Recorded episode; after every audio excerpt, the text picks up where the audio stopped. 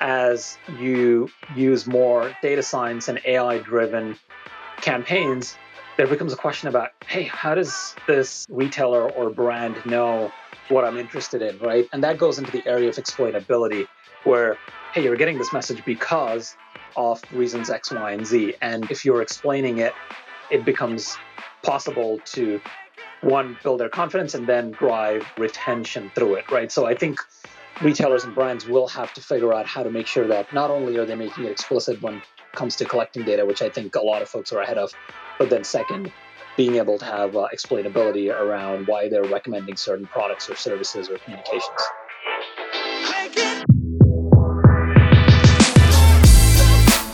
You're listening to Retail Remix your inside access to candid conversations with the people shaping retail's future. Here's your host, Alicia Esposito.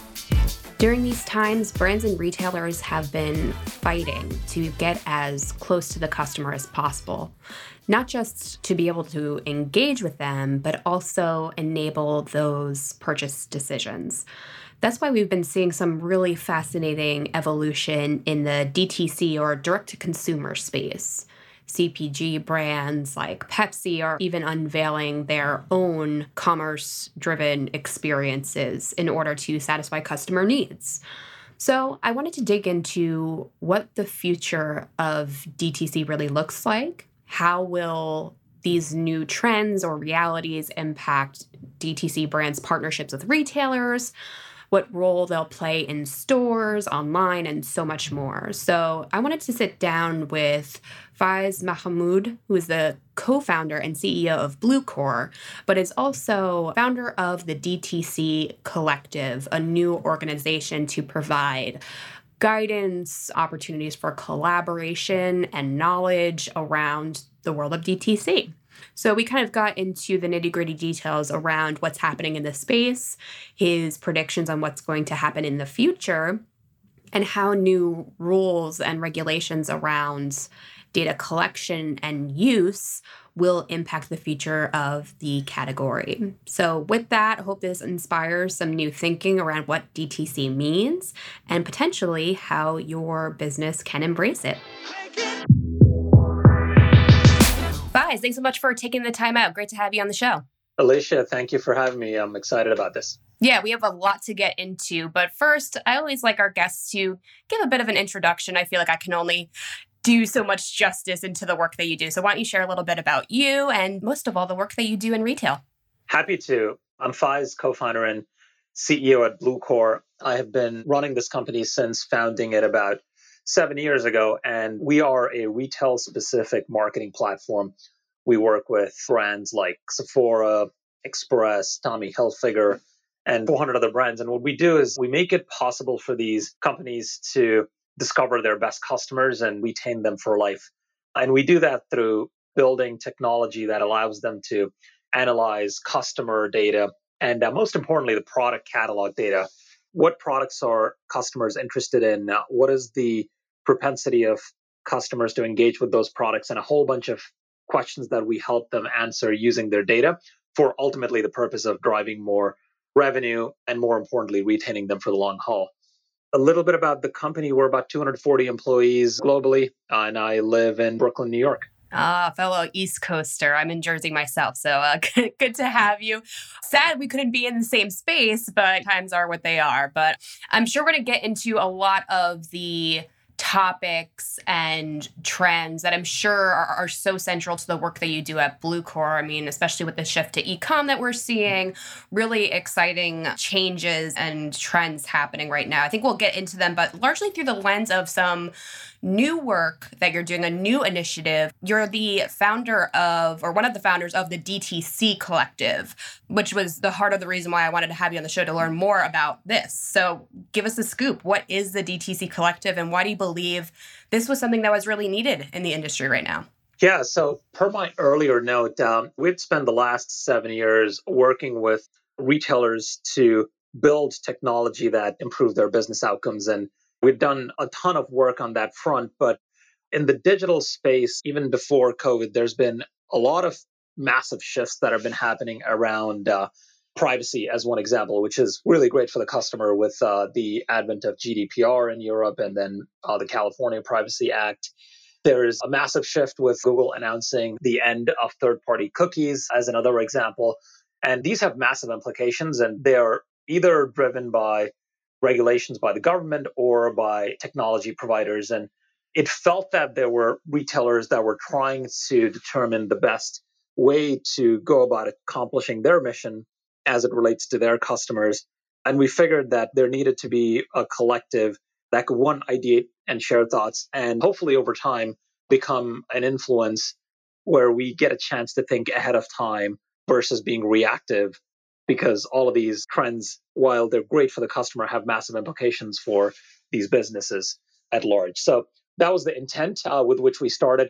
Obviously with uh, covid uh, coming upon us faster and harder than anything else that we could foresee we quickly shifted to making sure that this was a community where folks could share ideas around uh, how they could lead the shift to digital and e-com Oh, it's excellent. Yeah, it's it's definitely an interesting tug of war that I'm sure that a lot of marketers are dealing with because on one side, consumers expect those relevant experiences, especially, you know, if we're going to be spending more time online, we're trying to close that gap of like those face-to-face interactions, right? Like that feeling like I know you and like we we understand each other and we can communicate and connect.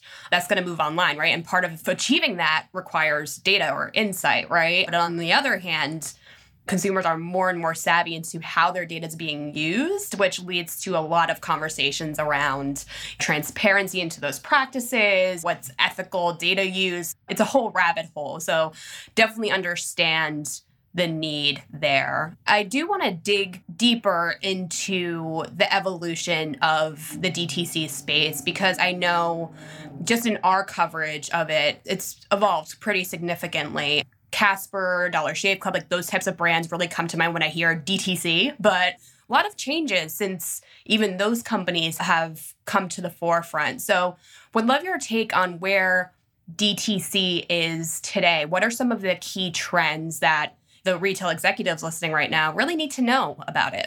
Yeah, you bring up a very important point there with DTC and how it was defined a few years ago and how retailers at large are defining it today because when you think about the Caspers, the Dollar Shave Clubs, uh, as you mentioned, I think about the Warby Parkers and the Glossiers in addition to that.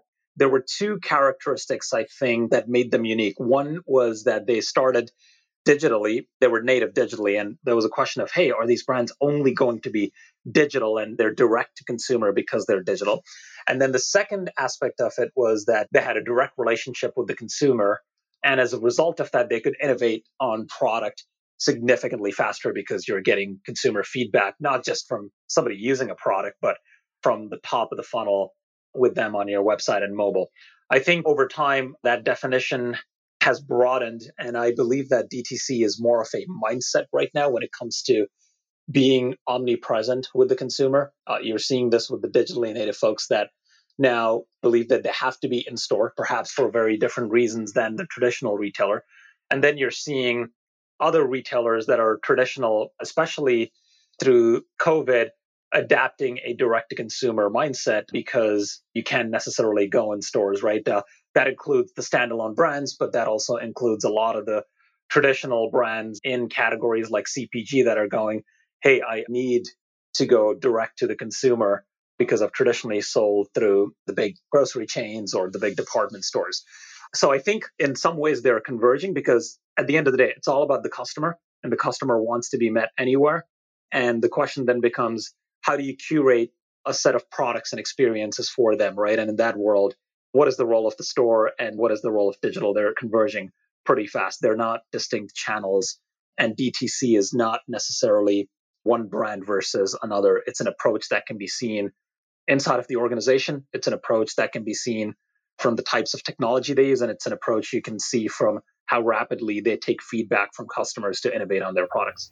Oh, it's fascinating. I love that you noted that it's a mindset, not necessarily characteristics of the business, you know, where they the way they do things, the way they design their customer experiences because What I'm kind of noticing now, especially now that we're seeing, like you said, CPG brands kind of building their own DTC experiences, some are going into subscription programs, trying to bundle and curate those products to kind of make that customer experience a bit more enjoyable, a bit more seamless, especially as our lives are increasingly getting more and more complicated.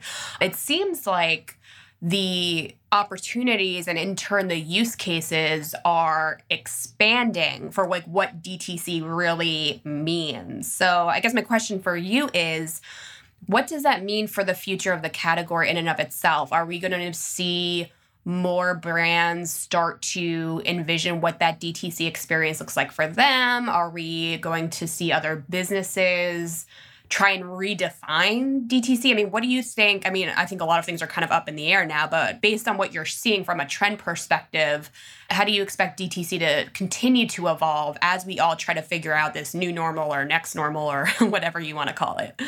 Yeah, I think you mentioned seeing things being up in the air, but I think that we're seeing convergence happen potentially faster. I remember the seeing this diagram a year or two ago where you had Procter and Gamble and all the brands that they had, and then overlaying the different digitally native DTC brands that were sort of going after each one of the products, like, you know, Tide, Oral B, and all of that, right? And there were like hundreds of companies, each individually building products that compete with Procter and Gamble and Johnson and Johnson and so forth. And today you're seeing, I remember that Pepsi recently they started their D2C destinations where you can buy a bunch of their products directly and they launched it in weeks, right? now. so I do think that CPG brands have always had a customer centric mindset. Now, they necessarily didn't own the relationship, the relationship directly with the customer, even though they had a lot of brand awareness and brand loyalty. So I think what it means for the future of the category is that you're going to see them in all the other channels. I always question why can't I buy my favorite brands wherever I am, whether that's Pinterest, whether that's Instagram, whether that's Facebook, or the other destinations like a Venmo or a PayPal, where you go in with a transaction oriented mindset. I think that that's where the world's headed. Excellent. And since we're talking about predictions or the future of the DTC Collective, um, recently released a new report around the forever change consumer and what this all DTC world looks like. Um, do you want to dig into some of those key findings? I'm sure some of it uh, we've already talked about at a high level, but I'm sure there are more nitty gritty, you know, tactical things that we need to get into. So, what were some of the things you found? Yeah, absolutely. So, there's a couple of things that are very objective and metrics oriented that sound obvious, but it's always reaffirming to see that in data. For example, mobile went for a lot of our brands from perhaps single digits or low double digits to high or mid double digits overnight. So that's happened really fast and it's staying there. When it comes to the role of the store, there's obviously the question of when stores are going to reopen in different geographies, but more importantly, if this is going to be an extended recovery, what is the role of the store going to be? The role of the store in apparel used to be how do I get fitted?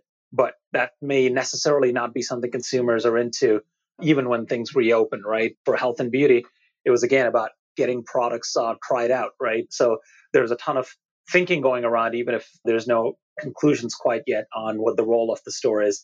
I think internally, when it comes to operations, I think the speed at which digital organizations had to adapt showed that data needs to be democratized in these organizations. So there's a lot of work going around how do you make data accessible to the people that need it the most when it comes to executing marketing campaigns, when it comes to understanding insights about what customers want at any given point in time.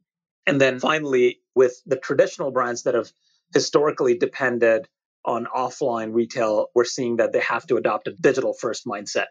Again, this goes back to where digital first or direct consumer mindset is less about thinking about channels, store versus online, and thinking about where the customer is. So it's just interesting to see that a lot of these conversations that we knew would come true over time are happening rapidly inside of these organizations in a very objective way. Yeah. The one word that has really been coming up a lot is acceleration, right? Like you said, trends that are being talked about today aren't necessarily vastly different than what we've been talking about, but the pace at which they have evolved or have become table stakes versus an area of differentiation. That's what's, I think, really throwing a lot of companies for a loop now, which I guess kind of ties back into where are brands getting stuck right now? Is it the fact that a lot of things are still evolving so quickly? Is it the volatility of the situation where they don't know what the store experience looks like or how many stores they'll keep open or what e-com demand looks like? A lot of uncertainties, right? So is that where people are getting stuck and if so, how can teams start to build a plan or develop a strategy that is still flexible enough that allows them to be agile. Because that's another thing that we've been hearing a lot about giving teams the flexibility to put a plan in place but be able to pivot quickly. Yes. I think one of the interesting things about what you said is retail has always been a very resilient category. It's undergone so much change. And if you think about going to the roots of retail in many ways it's been such an adaptable industry going back to what did a retailer do every day? They woke up, thought about their merchandise. What merchandise should I put in front of the store versus in the middle of the store versus in the back, based on whether it's seasons or trends or what was moving versus what's not. And then look at your results at the end of the day and do it all over again, right? Uh, it was never a static industry when it came to the speed at with which they needed to adapt on a day to day basis. So I, it's inspiring in many ways to see how nimble many large organizations have been, even through massive restructuring. In terms of challenges and pain points, obviously, not knowing when certain geographies open up is, is a huge challenge. So that's a little bit outside of everyone's control. But the other challenges are rapidly adapting to consumer behavior. We're seeing customers, some of the large department, luxury department stores, where their majority of their products used to be in uh, formal outerwear or luxury goods suddenly switch into loungewear or health and beauty products. How do you adapt rapidly to that and serve that customer when she needs very different products and services from you? So there's challenges around how do you adapt to understanding your customer quickly and using data to guide your decisions and your marketing activations. That's one. I think the other one is everyone's going after revenue and just trying to keep top line up, but that's coming at the cost of profits especially when you have high cost of acquisition online. So figuring out what type of engagement is actually not just driving revenue, but also going to drive you margins is going to become critical. And then there's a lot of new buyers. There's brands that are seeing first time buyers that have never engaged with them before, right? That, which is awesome. But it's equally important to determine how to retain them before they become inactive because acquiring new customers can generate revenue, but it's really retaining them that generates profits.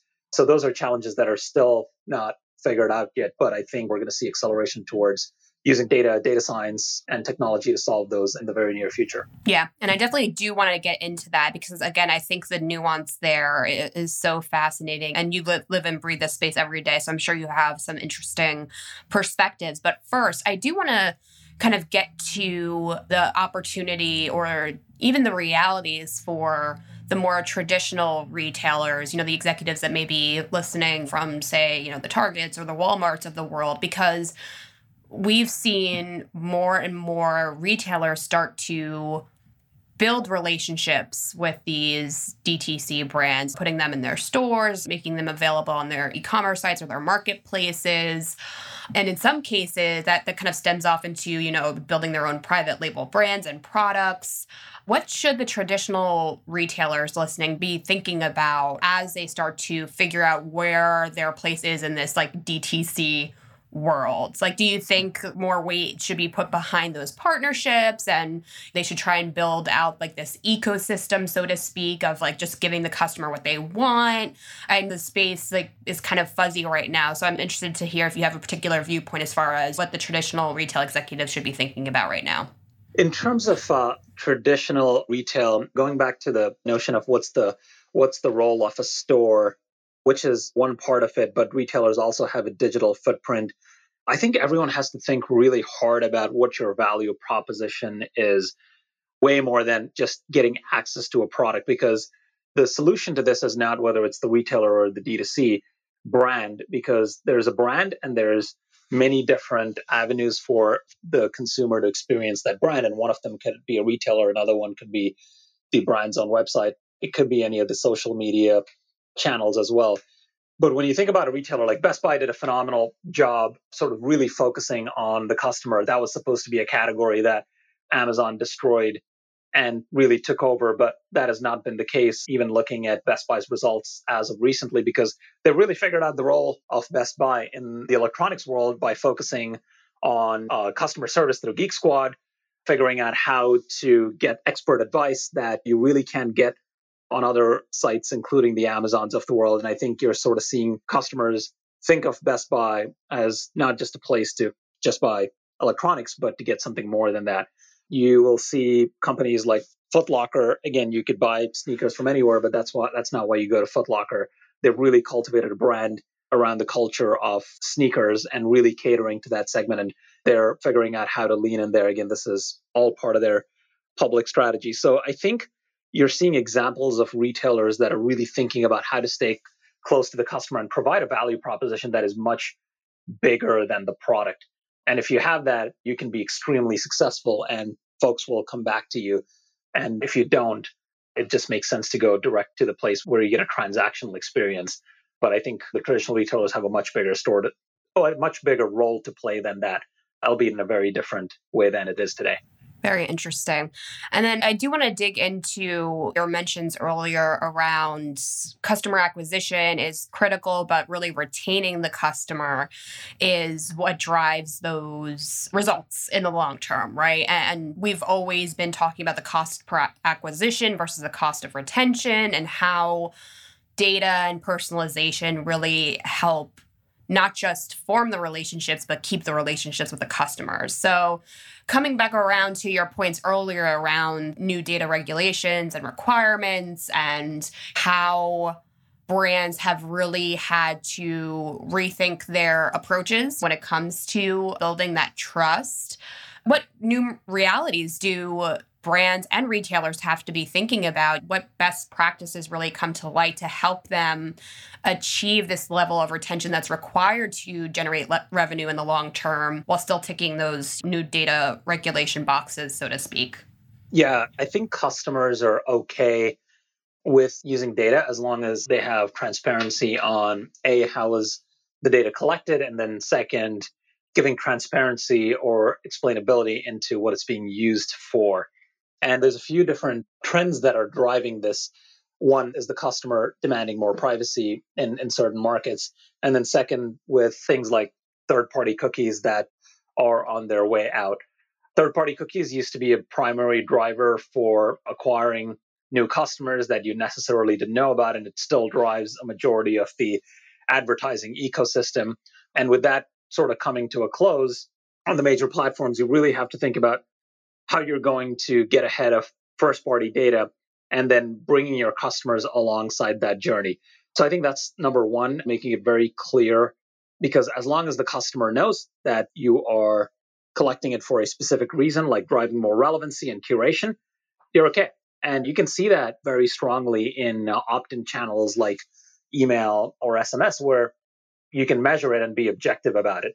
I think the second part of it is also connecting the dots as you use more data science and AI driven campaigns, there becomes a question about, hey, how does this retailer or brand know what I'm interested in, right? And that goes into the area of explainability, where, hey, you're getting this message because of reasons X, Y, and Z. And if you're explaining it, it becomes possible to one, build their confidence and then drive retention through it, right? So I think retailers and brands will have to figure out how to make sure that not only are they making it explicit when it comes to collecting data, which I think a lot of folks are ahead of, but then second, being able to have uh, explainability around why they're recommending certain products or services or communications. Yeah, so a lot around that transparency topic. And I also think there's something to the value exchange, right? Like if you're asking me for all of this information and you're still giving me batch and blast emails and, you know, recommendations that aren't relevant to me, I'm going to be like, why are you even asking for my information in the first place? So I think that's that misalignment in the value exchange that a lot of shoppers experience. I mean, I could imagine that if you experience that only so many times that that frustration is going to mount. That's right. And if you think about you you mentioned something very astute there because that relationship on the value exchange for a lot of retailers starts lopsided to begin with, right? Which is give me your contact information in exchange for an offer because that's the only lever that most retailers use to get somebody on board. And that has roots all the way back to the offline world where it's like, hey, do you want to buy this product with an in store credit card? In exchange, you get some discount or an offer to make it appealing versus there's a lot more possibilities today in terms of hey how about you know using it for curation how about using it to help you discover products that you've never seen before because once you get that value proposition right the lifetime value sort of sticks along with it and if you don't it becomes really hard to get the consumer to truly appreciate the value the inherent value in your product uh, without always needing a promotion. So in some ways it became a self-fulfilling prophecy around the promotion spiral and then I do want to get deeper into the fact that so many DTC brands have been applauded for their not just their understanding of their customer base, but also how they have been able to use data and use digital channels, especially to adapt and learn, test and learn, fail fast. I mean, whatever way you, you prefer to explain it. But that data is really the cornerstone of what drives not just their marketing and their customer engagement, but even new product development. And I feel like now, especially, agility and adaptability are more and more ingrained in conversations, even among the most legacy retailers. So, I mean, just based on your experience working with retailers, your conversations with DTC players, even, are there any lessons or takeaways for the folks listening that maybe want to be it a bit more risky, you know, take more risks, use data to guide the way, so to speak. Because again, I, I feel like that cultural element of like the fear of dot dot dot is still holding people back in some respects. So, any lessons or takeaways there? There are lessons from other industries when it comes to becoming more agile. Most relevantly, when you think about software development that used to happen in a way that was very waterfall in a world where software was licensed or a company designed a product, produced it, and then you bought it was distributed on uh, either hard media or even digitally, and then you didn't get an update for a while, right? And today you're seeing that same philosophy being applied, or the transformation in that philosophy on being iterative and thinking about progress, not perfection, being applied in many different industries, including like automobiles, where you now get updates on software, which is the majority of your product. So I think in retail, which traditionally has been a very waterfall oriented structure when it comes to either building product or building marketing or brand campaigns, we're seeing a ton of change there because it's being guided by data. Now, this goes back to the DTC mindset because being agile and having a direct consumer mindset, it's similar in many aspects. And what you're seeing is in order to truly be agile, you need to democratize access to data. I think that a lot of organizations have data trapped in one or two teams with people that have very specific skill sets. It's just like how computing used to be reserved for a few experts who were programmers back in the day. And really democratizing that power is what led to tremendous productivity and as a result of that business growth. So we're seeing that at least as it's relevant to data in retail, the key to unlocking agility is to democratize data and give it to folks who are at the edge of the organization and closest to customers. Those folks could be marketers who are deploying campaigns. They could be people who are in stores if your stores are open and you need up to date information about how to make things more relevant to the customer. It could be data available at the right places in the buying cycle so that your supply chain can be active and you're never out of stock with products, right? Some retailers are proud when they're out of stock. You should never be out of stock if you can predict demand, right? So it's really about democratizing data. Great point. So before we close things out, and this has been such an insightful conversation, thank you so much again for taking the time. I do want to get into the long term impact of DTC. We've kind of been talking about this off and on throughout our conversation that customer behaviors are still evolving and there will be an ongoing shift to digital, but we don't know what that looks like, what the numbers are. You know, that's kind of the way it is right now. But I want to get your perspective on what customer behaviors will extend beyond this current stage that we're in and how you think consumers' reliance on digital and DTC brands specifically. You were talking about how consumers are, are trying new DTC brands to fulfill immediate needs. So, how do you think this will change or evolve as we get into the coming months, whether it be three months, six months, even beyond that? I mean, what, what do you think is going to stick? Yeah, this one's uh, really interesting to uh, and fun to think about because you're seeing behaviors that you thought would be transient.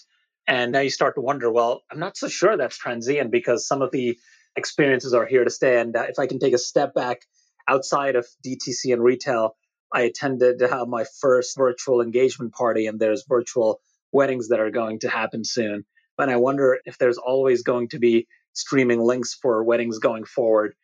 You're seeing in automobiles, I read a prediction recently that in the next 12 months, over 70% of car dealerships are going to have an add to cart and a purchase button, and uh, buying a, something like a car online will become uh, something that is more more of a common habit. Groceries have been online, but there's a whole new generation of customers that are going to experience it. And if you stick with it for a few months, it's questionable whether you'll go back all the way. So it's really interesting to see some of these habits that'll be around for a while. Oh, yeah. And then uh, one more example I was seeing my co founder's daughter the other day. She was up looking at toys online, and it was like that's the way they're going to experience retail, right? Uh, there's no difference between, or even a concept of whether that I'm going to go into a store versus not. It's about do I get access to the products that I'm interested and excited about. So I think there's so much that will stay, especially when it comes to speed, convenience, and price, because ultimately those are the three things that consumers will always care about. And if I can get my products faster, if I can get it more conveniently through curation and personalization online, and if I can get the right price for it where the value seems convenient enough and I'm confident with the value exchange, I think some of those behaviors are not going back at all. Yeah. So to that end, I do want to ask about what you think the future of brick and mortar will be for DTC specifically, because I know, you know, we saw the Warby Parkers of the world who, after being online for so long, were saying, okay, well, we need stores to ensure that we're as close to the customer as possible and they can experience the brand in different ways. Do you foresee that those lease agreements are going to be rethought? Are we going to see more of a shift to short term leases and pop ups, you know, kind of going back to basics in a way for DTC, especially because so many retailers are struggling to maintain this extremely large store footprint that they have? Yeah, and I think uh, to answer your question on uh, the folks that have historically been called DTC, you're seeing a tale of two stories. In markets like New York, like San Francisco, and others where you have a large digitally enabled consumer, you can acquire them digitally. But there's parts of the country where, in order to acquire customers, having an offline footprint has shown to be, at least in the near term, more cost effective. Now, that is very likely changing, especially right now, because you're seeing these D2C brands that historically had to compete on offline channels now really starting to thrive and acquiring customers in, in areas that they haven't before. So I think that used to be a challenge and not so much anymore, at least right now. For the traditional folks, you're seeing experiments. Microsoft has this thing called the Industry Experience Center where they want you to experience their products even if you're not transacting. I know Nike recently talked about uh, Nike Rise in China, where you have a digitally enabled journey according to them, and uh, they sort of blend their products and real time sports moments in, in particular cities. So, uh, again, you're seeing these investments where retailers are thinking about the store as experiential. And I think that is where the world will be headed when you have traditional brands that you can transact products online. And when you have D2C folks, it's really not about just opening stores to acquire customers versus really having them experience your products and retaining them in the long run.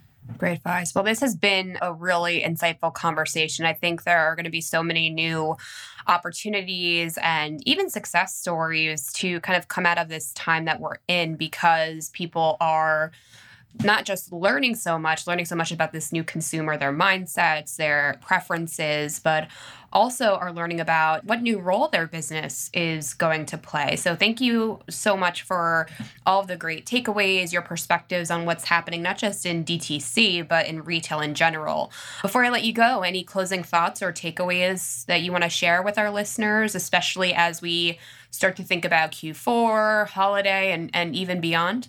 Yeah, this is what we're calling the going to be the first digitally led holiday season across the globe. So, number one is being present where your customers want to shop and thinking about making that easier, making that transaction path and the experience easier. And then the second is holidays are always a great time to acquire new customers. And that's going to be the case even more so this year. So, figuring out how to double down on the customers that have staying power and getting that second and third purchase is going to be key for uh, long term profitability. So, I think there's a tremendous opportunity, and we're seeing retailers really gear up and embrace this even through the challenging times. So we're excited about what's ahead. Wonderful, Fayez. But thanks again so much for taking the time. Definitely a space to watch, and we'll make sure that we include some details on not just Bluecore, but the DTC Collective, so folks have easy access, especially to that report. Again, thank you so much for taking the time out. Really enjoyed the chat. Thank you, Alicia. Appreciate your time as well.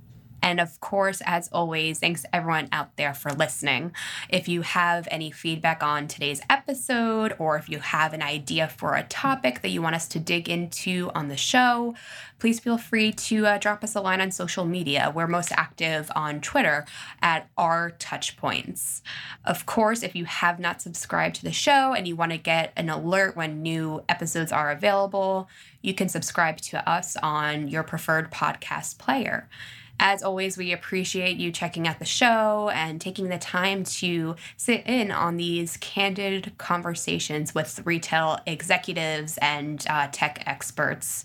Thanks again, everyone, and we'll see you next week.